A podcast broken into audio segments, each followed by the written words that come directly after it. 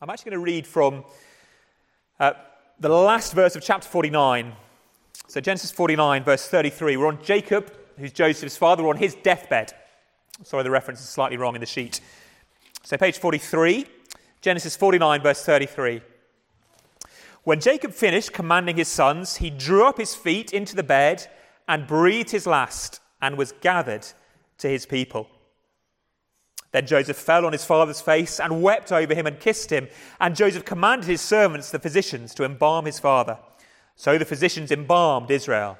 Forty days were required for it, and that is how many were required for embalming. And the Egyptians wept for him for seventy days.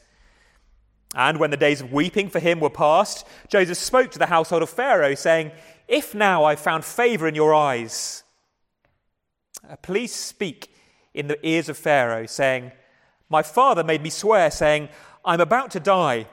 In my tomb that I hewed out for myself in the land of Canaan, there shall you bury me.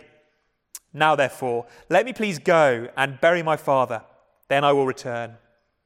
And Pharaoh answered, Go up and bury your father, as he made you swear. So Joseph went up to bury his father. With him went up all the servants of Pharaoh, the elders of his household, and all the elders of the land of Egypt, as well as all the household of Joseph, his brothers, and his father's household. Only their children, their flocks, and their herds were left in the land of Goshen. And there went up with him both chariots and horsemen. It was a very great company. When they came to the threshing floor of Atad, which is beyond the Jordan, they lamented there with a very great and grievous lamentation. And he made a mourning for his father for seven days. When the inhabitants of the land, the Canaanites, saw the mourning on the threshing floor of Atad, they said, This is a grievous mourning by the Egyptians. Therefore, the place was named Abel Mizraim, for it is beyond the Jordan. Thus his sons did for him as he had commanded them. For his sons carried him to the land of Canaan and buried him in the cave of the field of Machpelah, to the east of Mamre, which Abraham bought with the field from Ephron the Hittite to possess as a burying place. After he'd buried his father, Joseph returned to Egypt with his brothers and all who'd gone up with him to bury his father. When Joseph's brothers saw that their father was dead, they said, It may be that Joseph will hate us and pay us back for all the evil that we did him. So they sent a message to Joseph saying, Your father gave us this command before he died. Say to Joseph, Please forgive the transgressions of your brothers and their sin, because they did evil to you. And now, please forgive the transgression of the servants of the God of your father. Joseph wept when they spoke to him. His brothers also came and fell down before him and said, Behold, we are your servants. But Joseph said to them, Do not fear, for am I in the place of God? As for you, you meant evil against me, but God meant it for good, to bring it about that many people shall be kept alive as they are today. So do not fear. I will provide for you and your little ones. Thus he comforted them and spoke kindly to them. So Joseph remained in Egypt, he and his father's house. Joseph lived for 110 years, and Joseph saw Ephraim's children of the third generation. The children also of Machir, the son of Manasseh, were counted as Joseph's own. And Joseph said to his brothers, I am about to die, but God will visit you and bring you up out of this land to the land that he swore to Abraham, to Isaac, and to Jacob. Then Joseph made the sons of Israel swear, saying, God will surely visit you, and you shall carry up my bones from here. So Joseph died, being 110 years old. They embalmed him, and he was put in a coffin in Egypt. Let's pray. Our Father, we pray this morning that the words of my mouth and the meditations of our hearts might be pleasing in your sight, our rock and our redeemer. We ask in Jesus' name. Amen. Uh, in 1863, there was a great battle in America. General Stonewall Jackson was one of the commanders.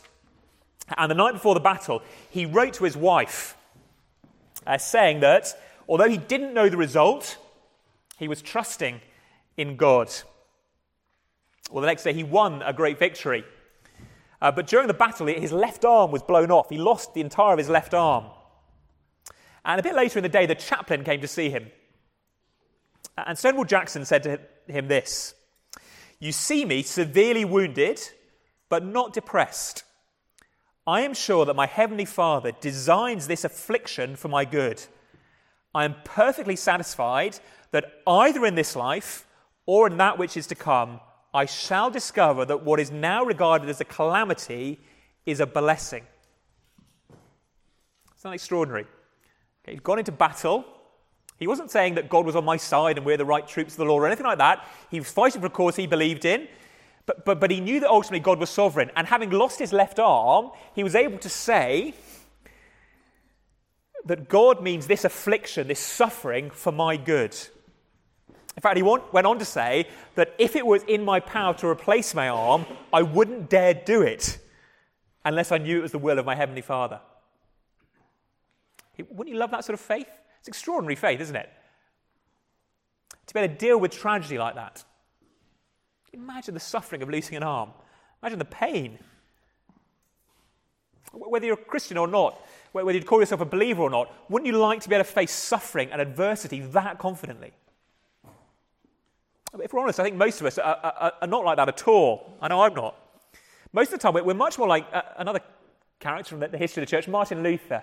Martin Luther, the great reformer, was once so depressed and downhearted by his own particular suffering and feeling far from God that, that there was nothing his wife could do to cheer him up. His wife was called Kate, and she just couldn't, she couldn't reason with him, she couldn't read Bible verses to him. Nothing would cheer her up. Him up, sorry. And so eventually she went on and put on a, a black dress that you'd wear to a funeral. And Martin was a bit surprised and said to her, Are you going to a funeral?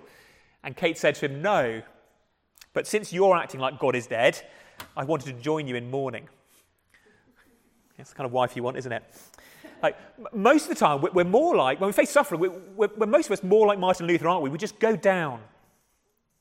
Okay, we, we, we, we feel the weight of the suffering, we feel the pressure, and it just crushes us. We, we don't stand resolute like General Stonewall Jackson and say, I'm sure it's my blessing. Uh, we know we all suffer, or we will do at some point in our life.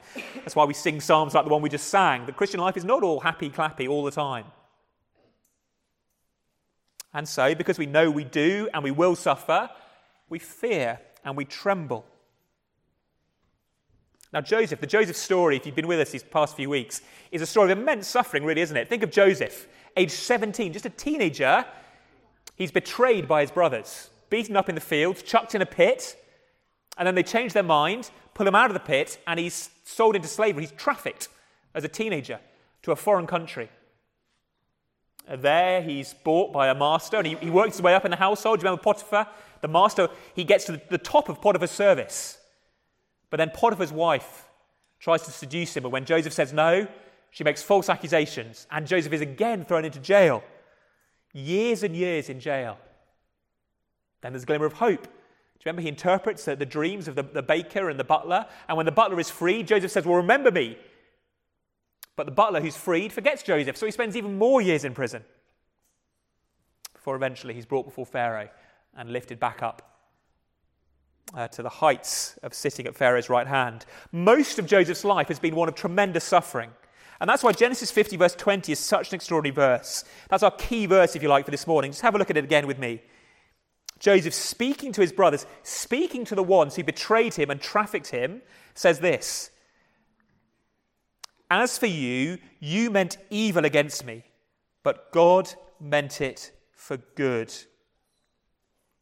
You meant evil, but God meant it for good. I want to think about three things that Joseph believes and why they've got significance for us today. The first thing is Joseph does believe it was evil for the brothers to betray him. Okay? The first thing he believes is, It was evil. You meant evil against me. Notice what Joseph doesn't say. Joseph doesn't say, Well, don't worry, it wasn't that bad. He doesn't say, Well, you know, because God was behind it, it wasn't really evil what you were doing. No, beating up your brother, trafficking him, selling him into slavery is wrong. Morally wrong. Joseph knows there's such a thing as good and evil. Uh, if, by the way, you're someone here this morning who doesn't believe in God at all, uh, an atheist, then it's very hard for you to have categories of evil, isn't it? There are things that inconvenience you, there are things you might not like, but, but there's no ultimate standard of right and wrong. Where would that come from? You know, ultimately, says who? Who says trafficking is wrong? You do, but the brothers were quite happy trafficking. At different points in history, people have thought it's absolutely okay for masters to abuse their slaves. You think it's wrong? they think it's right. If there's no God above us all with any kind of moral law, well, then the concept of right and wrong, evil and good, is, well, it's a fiction. When a rock falls off a cliff and bashes into another rock and they break up, no one accuses the first rock of doing anything morally wrong. It's just atoms in motion. If that's all we are as human beings, just meat robots, as one author has called us, then even the concept of evil is a fiction, an illusion. But, but Joseph knows he is accountable. All of us ultimately are accountable to God. What the brothers did was wrong, it was evil. And yet, secondly, he also believes they were responsible. Do you see that? You meant evil against me. Yes, it was used for good, but that doesn't mean they weren't responsible. It is the brothers who were jealous of him. They were jealous. They beat him up. They sold him. They dipped his coat in blood. They lied to Jacob, their father. There's great pressure, isn't there, for us to refuse to take accountability for our lives, particularly for our sin, whether you're a Christian or not. We, we, we, try and justify our actions. So you can imagine the scene. Joseph is there accusing them. Oh, oh, also, Joseph is saying, you know, you meant it for evil. And in comes the, the counselor. And the counselor comes in and says, Look, Joseph, you've got to understand their circumstances. Your father favored you over them. That's very hard for any boys growing up to bear. They need a supportive father. They'd grown up in a hostile environment. Uh, it wasn't really their fault that they therefore beat you up and threw you in a pit. They were just a product of their circumstances. But no, circumstances never excuse sin. Do you ever find yourself using your situation as an excuse for why you lashed out with your tongue? I'm just so tired. I'm sorry I shouted at you. Work was so stressful. Uh, sometimes even more serious. People justify affairs by saying, you know, my wife isn't just caring for me anymore as she used to. Or, or God brought this person into my life. She was at the desk next to me. He obviously meant us to be together. Circumstances never justify sin. Think of Jesus on the cross, the most hostile circumstances anyone's ever been in, entirely innocent, and yet being crucified, bearing the Father's wrath at our sin. And what does he do? He prays, Father, forgive them, for they do not know what they do. Circumstances don't justify sin. So off goes the counselor, but in comes the theologian. Well, God is sovereign. God is in charge of everything that happens. He planned the end from the beginning. Uh, he, every day of our life is written before one of them comes to be. Therefore, it's not the brothers' faults. They're just like glove puppets. God made me do it. It's kind of what Adam and Eve say in the garden, isn't it? When Adam is caught, Adam, uh, God comes to meet with them, and what does Adam say? Well, the woman you put here, she made me do it. It's either the woman's fault, circumstances, or it's kind of your fault, God. Your fault for putting Eve here with me. You gave me, the woman that you put here. It's your fault, God. The theologian is right. God is in control of everything. We're going to think about that in a minute. Nothing catches him by surprise, nothing catches him out. But we're not glove puppets. I meant to bring a puppet down this morning, but I haven't got one. But imagine, children, okay, here's my little glove puppet. Okay, here you go. Little, little snake. Okay, Sammy the snake. If I came up to you and I stole all your money, okay, pinched all your money, and then slapped you around the face, and then you got really cross and said, Mummy, Mummy, Jonty hit me, and I said, It wasn't me, it was Sammy the snake. Would that be okay? No, not at all. Why not? Because I'm controlling little Sammy the snake. Some, sometimes people use the sovereignty of God, the idea that God is in control, to, to, to, to speak as if we're just puppets on a string. As if it wasn't really the brothers' fault. God, God forced them into it. The brothers were hoping to have a lovely picnic with, with Joseph, and, and God somehow sovereignly planned and forced them into their sin. No, not at all. Not at all. We are responsible for our actions. So away goes the counselor, away goes the theologian, along comes the, uh, the evolutionist. Darwin himself, in one of his notebooks back in 1838, wrote this Our descent, then, is the origin of our evil passions. Hear that? Our descent is the origins of our evil passions. The devil, under the form of the baboon, is our grandfather. What's he saying? My baboon genes made me do it. Is Darwin himself. Why do people do evil? We've just inherited it from our baboon ancestors. Now, I know evolution has got more sophisticated than saying we're just descended from baboons, but you see his point. Ultimately, we're not responsible. But no, Joseph knows. The Bible is clear we are responsible for our actions.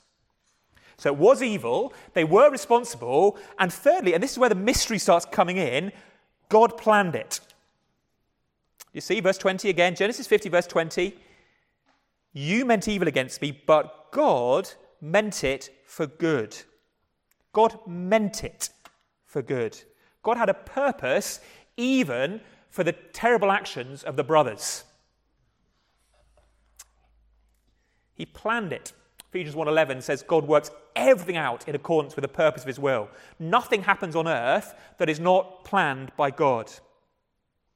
Even what we would say is bad things. The prophet Amos uh, once says, Does disaster come to a city unless the Lord has done it?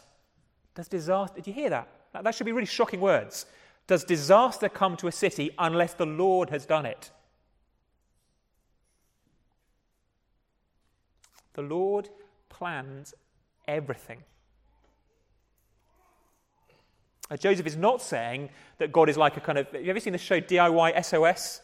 It, you know, people um, have a go at putting shelves up or build a conservatory, and it's such a mess that then they have to bring in, I think Nick Knowles comes in with his team, and they sort of sort it all out afterwards. So we make a mess, and then the experts come in and sort it all out, and it all ends happily ever after. That, that's not what's going on. It's not that the brothers planned evil and then God swept in afterwards and tied it all up for good. No, God meant it, He planned it. And, and obviously, the question comes well, how do those two go together? We're responsible, and yet God plans. He is sovereign over everything. Why is it not the glove puppet? Bottom answer? I don't know. I don't know. I don't think that's just a lack in my knowledge ultimately, I think we can't know. We're not capable of fully understanding how God is able to make a world where we are responsible, not puppets on a string, and at the same time, everything happens that He planned. Let me give you a partial illustration, okay? And this is a partial illustration. It's not perfect by any means. Has anyone ever tried to arrest J.K. Rowling for the murder of Harry Potter's parents? No. Who killed Harry Potter's parents? Children? Voldemort, exactly. Voldemort. Voldemort. So J.K. Rowling is the creator. She writes the book. And in the, in the world of the book, Voldemort kills Harry Potter's parents. He is the baddie. And yet it is completely in accord with J.K. Rowling's plan. We understand, even we as little tiny creators, we understand that there's a difference between us and our, our creatures. that we can somehow be in control of them and yet not responsible for their actions, and yet now, that, that is an imperfect illustration, okay? Don't, don't take every implication of it. But you see, the point is, even we, as pretty small minded creators, can sort of create worlds where we oversee them, yet we're not responsible. Well, God is so much greater creator that somehow he can make a world where he's fully in control and yet we are responsible. And those are the two truths you've just got to hold on to in the Bible. Some of you might have been to um, Northern Ireland. There's, a, there's an amazing rope bridge. It's kind of site that people visit in Northern Ireland called Carrick a Rede. And it, it's terrifying. It's, there's mainland, and you walk over this bridge um, to a little rocky outlet. And it used to just be a rope, and that the, the, the um, fishermen would walk across this rope. Uh, and either side, there's, there's a, another rope to ha- hang on to. They've made it a bit safer nowadays. Um, now the National Trust have got hold on it. But either way, it's just a rickety bridge thing that you walk across, and there are two things to hold on to either side. You do not want to let go of either side when you walk across. They, they're what keep you stable, these two guide rails. In, in the Bible, the two guide rails you must hold on to are that God is fully in control of everything, planned every last detail of your life. And yet, still, we are responsible for how we act. Can I explain fully how those two go together? No. But ultimately, when this is pushed on Paul in Romans, he says, We're like clay and God is the potter. Can a pot say to the master, What have you done it like this for? We have tiny brains children, you know, if you've got pets, okay, how much cleverer are you than your pets? Okay, than your dog or your hamster? Yeah, mum's saying 50 50, but that's very rude. You are much cleverer than your, your pets. Okay, how much cleverer is daddy than your pets? Loads. Daddy's brain is way bigger than dog's brain. Okay? Or think of a little ant that crawls across the table. How much bigger is your brain than the ant's brain? Well, actually, the gap between you and the ant is nothing compared to the gap between us and God. He is much, much more wonderful. So, Genesis 50:20, God is fully in control of the evil, planned it, and yet the brothers are responsible. What was his plan? Well, it's there, isn't it? Verse 20. What was the purpose of this plan? God meant it for good. What good? To bring about that many people should be kept alive as they are today. Why did God allow and plan for Joseph's brothers to chuck him in the pit and have him sold into slavery? Ultimately, it's so that you and I might be here this morning. Ultimately, that's the reason. Do you see yourself in that verse? You are in the many people who should be kept alive because of Joseph's rise to power. Now, first and foremost, he's speaking about those who are fed in the famine, isn't he? Do you remember Joseph, after he got out of prison, became the governor, he was able to interpret the future, he planned for the famine so that the Egyptians and the Israelites didn't die. So that's, that's the first people he's thinking about. But who was kept alive because of Joseph's planning? Yes, the Egyptians, yes, Pharaoh, but also Joseph's brothers, including Judah. And do you remember who last week is Judah's great, great, great, great, great, great, great, great grandson? Does anyone remember? Down the line. Children, do any of you remember? Judah is the great, great, great, great, great grandfather of? Of David. Brilliant. And let's say I put a few more greats in. yeah, Emma? Jesus, brilliant. Ultimately, Judah is the, I don't know, 200th grandfather of Jesus. It's not 200. if Judah had died in the famine, no Jesus. Part of the point of the story of Joseph is the protection of the line of the Messiah, the family of the Messiah, so that the Messiah would come. Because Joseph kept Judah alive, Judah, in turn, gives way to Jesus. And Jesus comes so that all of us, well, might receive the blessings of the far greater Joseph. Uh, Joseph ultimately is a picture, a shadow of Christ. Well, we see that, by the way, in the way that Jesus, too, like Joseph, suffers innocently, but under the plan of God. So on Pentecost, when Peter's preaching, Okay, first great Christian sermon, I suppose you'd say. Peter says this Jesus was, he's talking to the, the Jewish people who'd crucified Jesus. He says this Jesus delivered up, was delivered up according to the definite plan and foreknowledge of God. Jesus was delivered up according to the definite plan of God.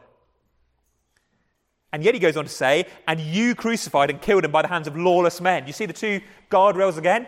Definite plan of God, but you're still lawless and wicked to do it.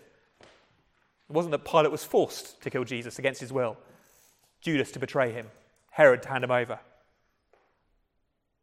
When I was at university, uh, we used to have a little student group uh, after church, and one week it was on predestination, this idea that God is in control of everything, has laid everything out. So I went along, and the minister started by saying, um, Look, this is in a series on, on hot topics, things that Christians debate. But let me tell you, I've never met a Christian who doesn't believe in predestination. And, and everyone's like, oh, I don't. And, oh, chunter, chunter, chunter. He said, No, no, no, no. I've never met a, uh, a Christian who doesn't believe in predestination. And he explained it like this Which Christian thinks that actually Jesus might not have ended up dying for our sins on the cross? Does anyone think that it might have happened that Pilate said, Go on then, I'll let you off? Does anyone think that Judas might have stayed faithful? Does anyone think that Herod might have said, No, I'm going to protect Jesus? No, all of us believe that Jesus was going to end up dying for our sins on the cross. It's prophesied all the way through the Old Testament for starters. God's word can't fail to happen. We all know it's going to happen. And yet, his crucifixion was in the hands of wicked men Pilate, Judas, Herod, Pharisees, the council. All these men with their real decisions come together to kill him. The greatest evil committed by mankind leads to the greatest good. And what is that good? Genesis 50:20, many people being kept alive. So, so two conclusions. Okay, if you, if you hold these two guardrails in place, two conclusions for us this morning. First is you can be certain of forgiveness. Certain of forgiveness. The brothers are terrified, aren't they? See verse 15? Well, they, they, they see Jacob has died, their dad, and they think, well, maybe Joseph's just been holding back from punishing us because of dad. You know, he doesn't want a family fight again. So now dad's gone. Maybe now, maybe now we'll face judgment. Maybe now, when we come face to face with God's ruler, eye to eye, maybe we're in trouble. Do you ever, do you ever fear that? Do you ever fear that God isn't actually for you? He hasn't actually forgiven you? That, that when you die and it's just you and Him face to face, that actually you might actually be in trouble. Maybe all this time He's just been going easy on you because, well, He loves your wife or your husband or your children. Maybe he's just held back because, well, he's patient, but really, underneath, he's going to punish you. No, no, no, no. See how Joseph responds? He weeps with compassion. Verse 21 I will provide for you. He speaks kindly to them, he comforts them. Joseph's salvation of the brothers, if you like, is a picture ultimately of Christ's salvation of us. He really is full of mercy. This wicked deed where we arrange as the human race to have him crucified was ultimately the moment of great salvation for our race. Yes, our wickedest sin was meant for good, the salvation of many. And that's why at Pentecost, Peter doesn't say, God planned that Jesus would be crucified. You killed him at the hands of lawless, wicked men, and therefore God is going to come and judge you and kill you all. Now, what does he say? He says Christ has been raised up to provide forgiveness for all people. Repent and believe. Trust in him, and he will have mercy. We can be certain of forgiveness because this was always God's plan to use our wickedest deed for the salvation of many. If Joseph was compassionate and forgiving, how much more is Christ? How much more will Christ speak kindly to you if you're one of his brothers, someone who's put your trust in him, comfort you, and welcome you into his heavenly kingdom? There is nothing that Christ will not forgive. No sin too great, no sin too scandalous, no sin too shameful. He will forgive fully, finally, and not begrudgingly, but kindly and full of comfort. You can be certain of forgiveness. Secondly, and finally, you can be confident when suffering. You can be confident when suffering. Yes, Genesis 50:20 ultimately I think is appointed to Christ. Joseph is appointed to Christ, but he also is a disciple, isn't he? Joseph isn't the actual Messiah, finally. He's not the one who dies for our sins. Ultimately, Joseph is saved by Jesus too. He's a disciple like us. And he was able to look back and say, God meant the suffering in my life for good. No anger, no bitterness, just a trust in the character of God. Even when the circumstances seem to, to scream at him, God has abandoned you, God is against you. Is he, is he sat in the pit or in jail or heard the false accusations? Did he feel comfort? Did he feel close to God? Well, I don't know. But unlikely, I would guess. But he kept trusting that God was working for good even in the evil he was experiencing. These are not words, in other words, from an armchair theologian. Joseph is not sat in uh, a comfy chair writing little sort of theology books for his brothers. He has been on the receiving end of terrible violence. And yet he is able to say, God meant it for good. Are those words just to Joseph as a picture of Christ? Or are they words to us too? Can Christians say, God means the evil in my life for good? Yes. Yes, you can. You can if you're connected to Christ. Keep a finger in Genesis, but come to Romans 8. Maybe one of the most famous passages in the New Testament. Romans 8. Uh, it's on page 944. 944.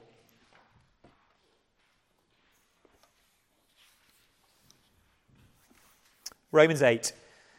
And let, let me just zoom in on one verse Romans 8, verse 28.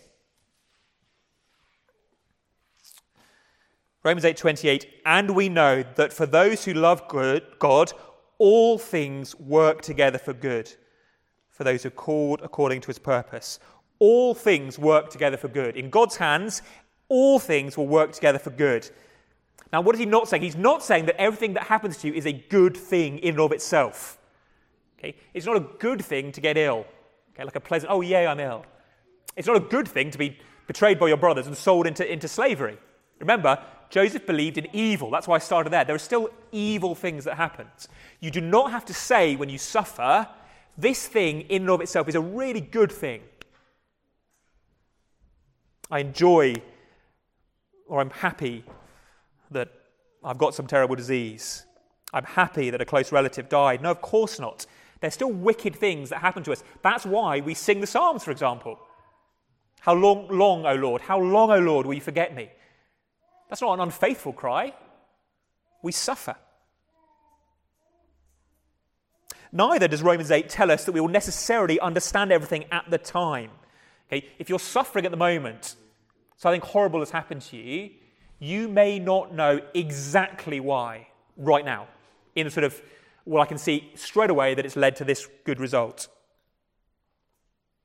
But there, it does promise us, Romans 8, that there is a purpose.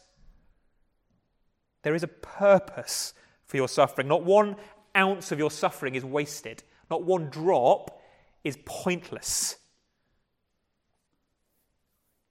Do you know the difference between a, labyrinth and a maze? Children, have you ever heard of a labyrinth and a maze? Do you know the difference between a labyrinth and a maze?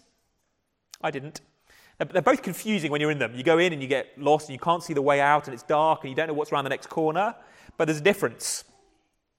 A maze has dead ends. You know this? A maze has pointless routes. You go down and it's just a dead end and you have to retrace your steps and come back and there was no point going that way. You go back to where you started, try again. A labyrinth doesn't. Just keeps going. And although you can't see what's happening, you can't see what's around the corner, you don't know what's coming up next, you're actually always going forwards because there is only one route and it will lead you towards the end goal. There you go. That's the difference between a labyrinth and a maze. What is the Christian life? The Christian life is a labyrinth, not a maze you don't know what's around the next corner. God doesn't always tell you why the particular path you're on at the moment feels dark and enclosed and frightening. But you do have the promise that He is always moving you forwards towards the goal. And what is that goal? Well, what's Romans 8:28 sandwiched between? Okay, Romans 8:28 is sandwiched between two sections that talk of the same thing ultimately. Look at verse 30. Those he predestined, he also called. Those he called, he also justified. Those he justified, he also glorified. That's the end goal. Glorified is when God transforms you. Uh, ultimately, you end up in heaven. Okay, it's the end goal. When Christ returns, you're completely glorified. Sin's gone, suffering's gone. The future is the goal, getting you safely home in the image of Christ. That's what's just after Romans 8:28. Just before Romans 8:28, Again, the focus is on the future. Look at verse 23. Not only the creation, but we ourselves, who have the first fruits of the Spirit, groan inwardly as we wait for the adoption of sons, the redemption of our bodies. For in this hope we were saved. Now, hope that is seen is not hope. As in, if what we're hoping for is already here, it's not hope. We can see it. No, no, there's something future. For who hopes for what he sees? But if we hope for what we do not see, we wait for it with patience. See, again, Paul is saying we're going somewhere. You might be suffering now, but you're going somewhere. Eternal glory will make it worthwhile. Come back to Genesis as we close. Genesis 50. If Romans 28, 828 was a promise, God works for good in those, for those who love him. God will work everything for good. And it was surrounded with these two pictures of ultimately heaven and glory and the future. That's exactly what we get in Genesis 50:20, which in some ways is the Romans 8:28 of the Old Testament. What happens straight afterwards? I say Joseph dies. That's not very encouraging. Sure, he dies. But he dies. What's his big concern in verses 22 to 26? His big concern isn't with his death, but rather that they will take his body to the promised land. Verse 25 You shall carry up my bones from here. Because, well, God is going to take you to the promised land. Egypt isn't the end. Joseph knows that one day he'll get to the promised land. What comes just before?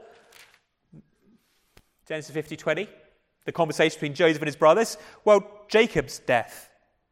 See verse, um, last verse of chapter 49? How's it described? Jacob breathed his last and was gathered to his people. See the hope in that verse? Gathered to his people. Jacob's not just been put in the ground. Jacob's not just been popped in a coffin. He's gone to people. It's a little promise of eternal life, but just a little hint there, isn't it? He's gone to Abraham and Isaac, and Seth and Abel and Adam and Noah and countless others.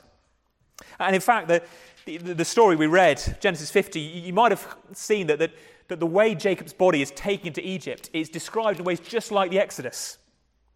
The language is there. I'm not going to pick all through it now, but, but Pharaoh, sorry, Joseph goes to Pharaoh and says, Let me go up. And the language is of going up, going up, going up, just like it's about to be in Exodus.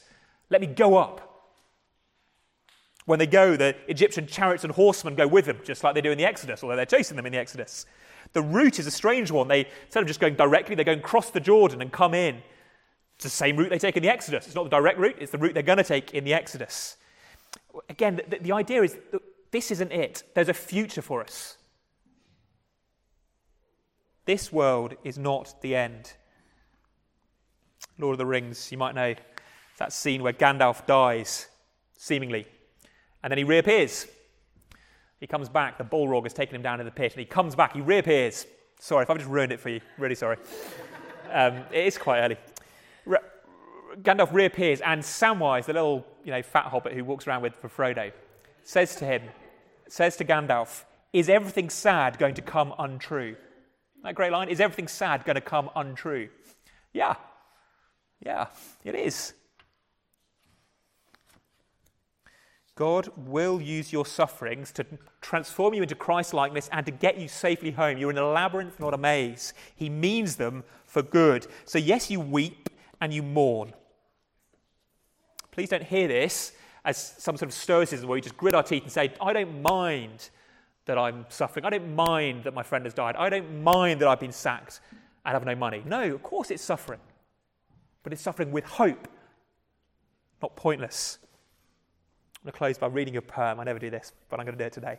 A guy called William Cowper, who was a Christian but incredibly weighed down, uh, depressed for most of his life. He attempted suicide at one point. He was good friends with, with John Newton, who wrote Amazing Grace. And he wrote this poem, a beautiful poem, just after his attempted suicide. God moves in a mysterious way his wonders to perform. He plants his footsteps in the sea and rides upon the storm. Deep in unfathomable minds of never failing skill, he treasures up his bright designs and works his sovereign will. You fearful saints, fresh courage take. The clouds you so much dread are big with mercy and shall break in blessing on your head. So judge not the Lord by feeble sense, but trust him for his grace. Behind a frowning providence, he hides a smiling face. His purposes will ripen fast, unfolding every hour. The bud may have a bitter taste, but sweet will be the flower. Blind unbelief is sure to err and scan his work in vain. God is his own interpreter, and he will make it plain. You can't interpret God's works. You don't know what he's up to in the details, but he's shown you the big plan he is his own interpreter. He will make it plain. Behind the frowning providence, he hides a smiling face. The bud may have a bitter taste, but sweet will be the flower. General Stonewall Jackson, I shall discover what is now regarded as a calamity is a blessing.